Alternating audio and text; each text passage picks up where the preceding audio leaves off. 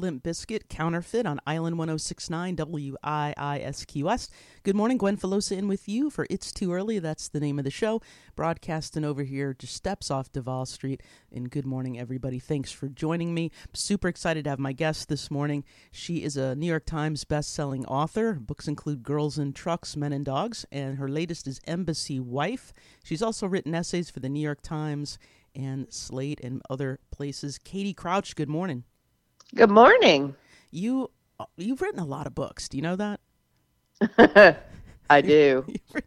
you, and you write so many. I feel it. And you you know you teach. You how how do you do it all? Um, I fail a lot of things in my life, other areas. Gwendolyn, mothering. I mean, you know, um, hygiene. Um, well, honesty counts for a lot in my book, but uh, uh, no, I, I don't believe that at all. But Katie, you um, Embassy Wife is your latest. Tell tell us a little about this. I think uh, you, you have it, it kind of based on. Is it based on kind of your path or somewhat? Mm-hmm. Most of my books are based on something that's happened to me, and then I kind of turn to the left and make it go hay- haywire. This is a um, book about a character named Ameri- um, America, Katie, Amanda Evans, mm-hmm. and um, she moves to a country called Namibia, um, which is part uh, a real country um, that is right above South Africa on the west side of the African continent. And her, um, she moves there because her husband has a new job, so they ship their whole family over there and start to get settled. And then it turns out that he has ulterior motives for moving them there. He has secrets he hasn't told her. Mm-hmm. So um, it's a bit of a mystery, but then she meets some State Department wives along the way, so it's also a bit of a satire. Funny things happen, hilarity and sorrows ensue, and um, it's just a big soup of a novel about expatriates living abroad and making bad decisions. Sounds sounds good. I think we all can relate to the bad decisions part, especially uh, down in Key West. Y'all, yeah, we there. Oh yeah, Duval Street is stained with bad decisions and some lost things around the way. Now, um, in Embassy Wife, though, um, what inspired it, or what, what when you sat, did, did you know what the story was, or did it kind of develop as you're writing? I um, usually start out with a um, with an yeah, some sort of I some sort of problem I have to solve, right? So I knew I wanted to write. I was there. I was living in Namibia. So you're right. This was based on uh, my own experience. My own husband had a Fulbright he's a writer as well. Um, and we moved to Namibia, and I just had a baby. So I had this six week old baby when I moved there. And I, Gwendolyn, I thought I was a really big adventure traveler because back when I was young, I was, you know, with a backpack all around the world, you know, um, wandering around Southeast Asia, et cetera, et cetera, as many of us did.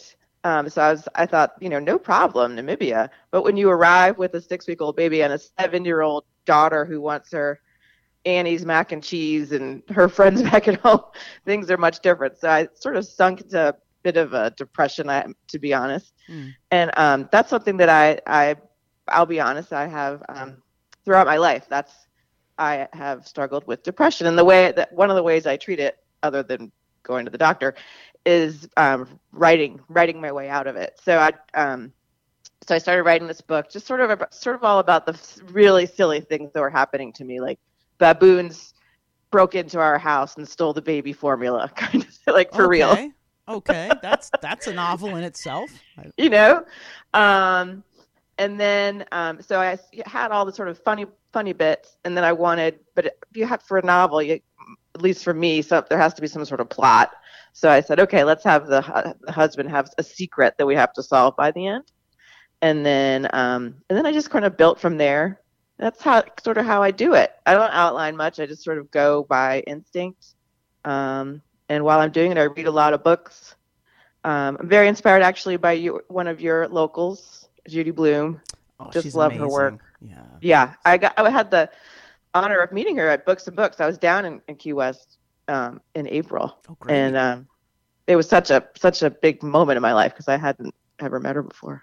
And I, yeah, I'll, I'll, i mean, I, I've met her. I, will run into her at uh, certain events. I mean, before the pandemic, and uh, like she was at a book reading at the library, and I was like, "How cool is that?" That she's just like, "Yeah, I'm going to the public library." She does a lot. Anyway, um, it really is. I just love her. just she she is a gem. Now, the the this your book, um, Embassy Wife, has been reviewed in, in the Washington Post, the New York Times, uh, which I'm looking at right now, um, and calls it a sharply observed satire of the white savior complex and the poisonous legacy of colonialism. Uh, there's a lot going on, right, when it comes to Mhm. race in in the book. Yes, yes, and that is, I think, just um, you know, that's not something I I didn't, you know, one doesn't set out to write. I'm sharply observed. You know, you don't sit down and Correct. like I'm going to write a sharply observed, but uh, satire of colonialism. But um, living there, you know, the shadow of apartheid um, falls long there. You know, it's still very segregated. There's still a big imprint of what Southern Africa used to be, and um, and I grew up in the South. I grew, you know, I grew up in Charleston, South Carolina, um, in a time when things were similarly segregated. You know, I, I was a child in the '70s, just year, a couple years after desegregation. So that's always, I think, been. I'm always aware of it. I'm always just like it's like a thumb pressing on my forehead of this thing that um, is very is a challenge, you know, for everybody. And so at that I just you know just sort of bubbled up. I think in the book. I mean, you, it'd be hard to write a book about Namibia or certain countries in Africa without referencing the past. You know, Mhm. um, so I have a, there are lots of different characters. Um, there are Namibian characters, there are American characters, and sometimes you know with the the, the thoughts that they have are not thoughts that we wish that they would have. You know, I tried to Mhm. make the book really honest and um and about you know real people having real feelings and real thoughts and trying to grapple with those and live together the best that they can. So I think um I think that's sort of it turned out to be a, you know a a a, a book where colonialism is a theme. I think and be that's because I'm very I, you know personally I think about um race relations and, and Black Lives Matter and things like that all the time because I'm just it it, it I'm concerned and I I'm concerned you know so that's I think that's that's what happened that's where that um, came from Sure. And now I read this on the internet, so I, I don't know. It's we got to talk about the internet everything true is on the internet We have to talk about this, but something on Hat Hachette Book Group. I don't know what that is, but it, it says um, you trained with your friends as a debutante, and uh, but Oh. never went to the ball. So what's going on? That's true. Okay, that's that's my first book is about that about called the Thought Girls in Trucks. Another satire. Mhm. but um yes, so I grew up in Charleston, South Carolina where um I went to s- something called Cotillion. Um and again, y'all might have that down there in, in Key West. And that's just it's like they pre- prepare you to be and the debutante, I mean, talk about weird. the, the de- debutante, the whole thing is to offer up young women, virgins really, wearing white, um, so they can be. That the whole that's the whole idea when they're ready for the market to be married, right? So the idea is, and it's very antiquated. You know, it comes from. I mean, I think probably originated in, in England, but they, you know, you you learn the dances and you learn how to like hold a fork and look people in the. I mean, one thing that is really helpful is I had did learn you had to look someone in the eye when you shake shake their hands. And, you know, good evening, Mrs. Ravenel. How are you this evening? Mhm. And um, you know that one I, I actually is really helpful. Like my daughter when she greets people, she kind of looks at her shoes, and I'm like, would you look at people in the eye? Nice. But um, but yeah. So then, but then I didn't actually um do the debutante thing because I thought it was too weird. Sounds a little. No offense, debutante people listening. Right? It sounds like I, I'm not going to say it's maybe 20 steps away from The Handmaid's Tale, but it, it could be. It could be. Totally. Yeah. Teasing. I was like, this is too weird. Wait. Not doing this. Was it like depledging a sorority when you kind of didn't go to the ball, where the other debutantes kind of like, "Whoa, what are you doing?"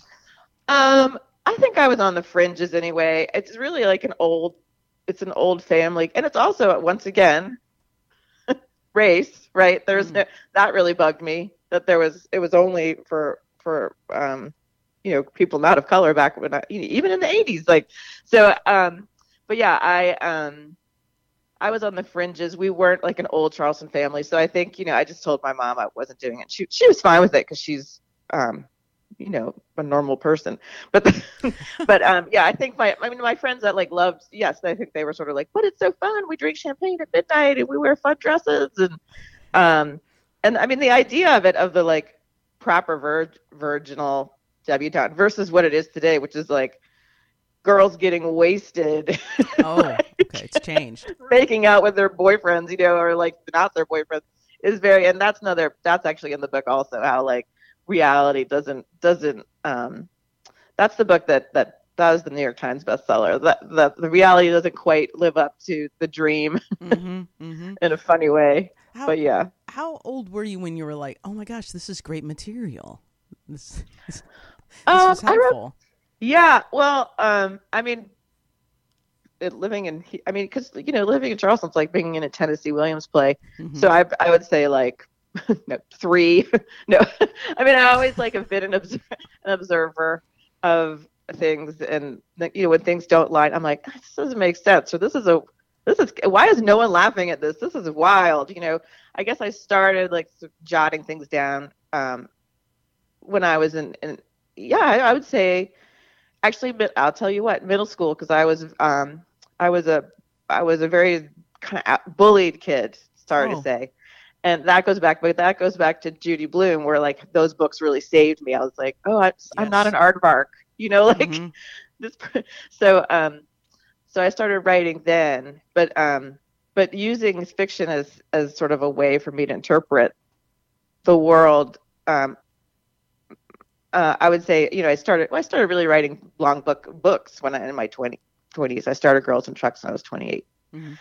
Although it didn't get published till I was 33 because it takes a while, everybody. It does. It takes a while. it does. It really does. But you're super successful. What?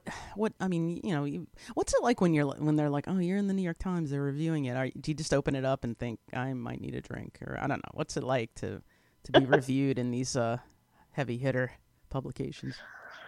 It's um okay. First of all, I wouldn't say. I mean, I am semi successful. you know, it's funny compared when you're a novelist. Compared to me, when you're, you're right. Very successful. successful novelist. Being, yeah, I mean, you still, it's it's a tough. You know, you still have to do these. You still have to teach and do all these things, right? Mm-hmm. Um, so, um, just want to you know your listeners listeners know I'm not you know James Patterson here on my yacht, but the the um, well, honestly, the reviews they're heartening, but um, I've learned not to just I skim them because okay. a good review is like um, will give you maybe false confidence because you're only as good as your next the next thing you're writing, right? So so yes, I might have a spring in my step for like an hour, but then um, as many writers, I have a lot of self doubts and I have a lot of empty pages to face. So I'm like, ugh.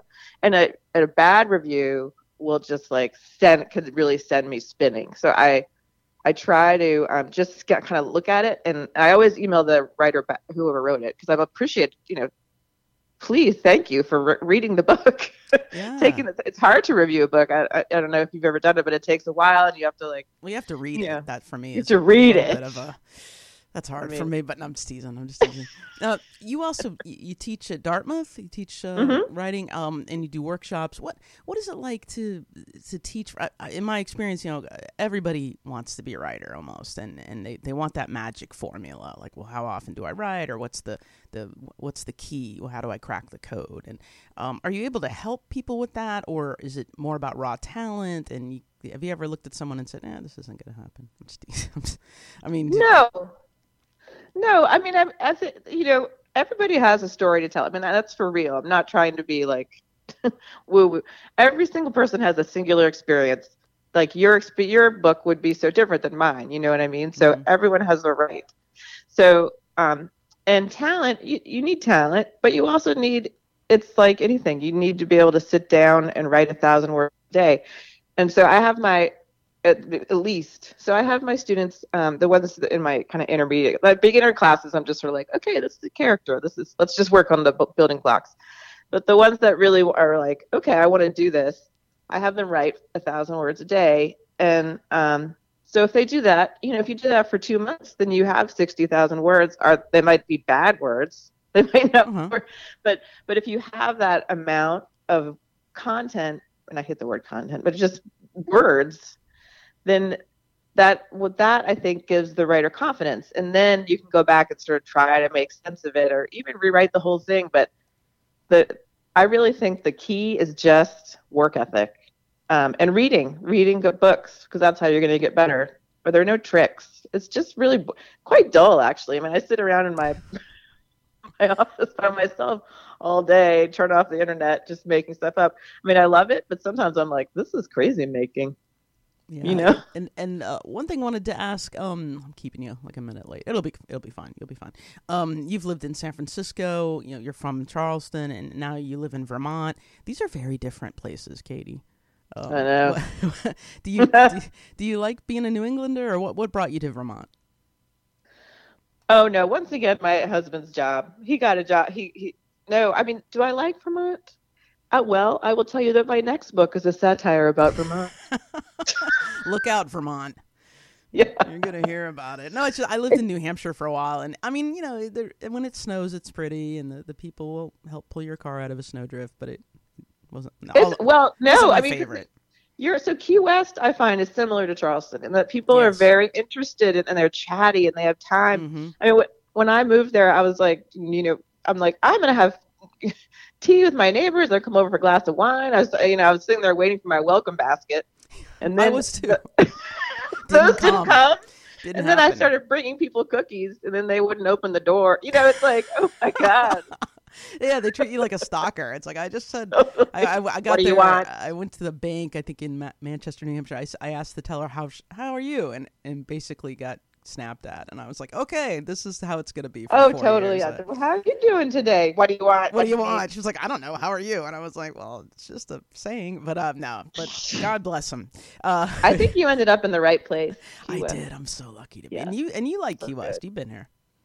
I'm coming back. Yes. Yeah, we go back. Every, yeah. So I, you're so lucky. What a lovely place. I'm every day. I'm. I can't believe it. So, but um, Katie Crouch, the no- new novel is Embassy Wife. Check it out. And thank you so much for coming on. Um, it for it's early for me. Probably not you. yeah, it's, it's not too early for me because I have a four year old. But I'm so honored and thank you. Oh, thank you, and have a great day. I hope we can have you back sometime. Yeah, maybe the Vermont one. I know. Okay, take care, Katie. Bye. Bye. Bye. And thank you all for tuning in this morning to It's Too Early. We're also a podcast, so if you came in a little late, I'm not going to take it personally.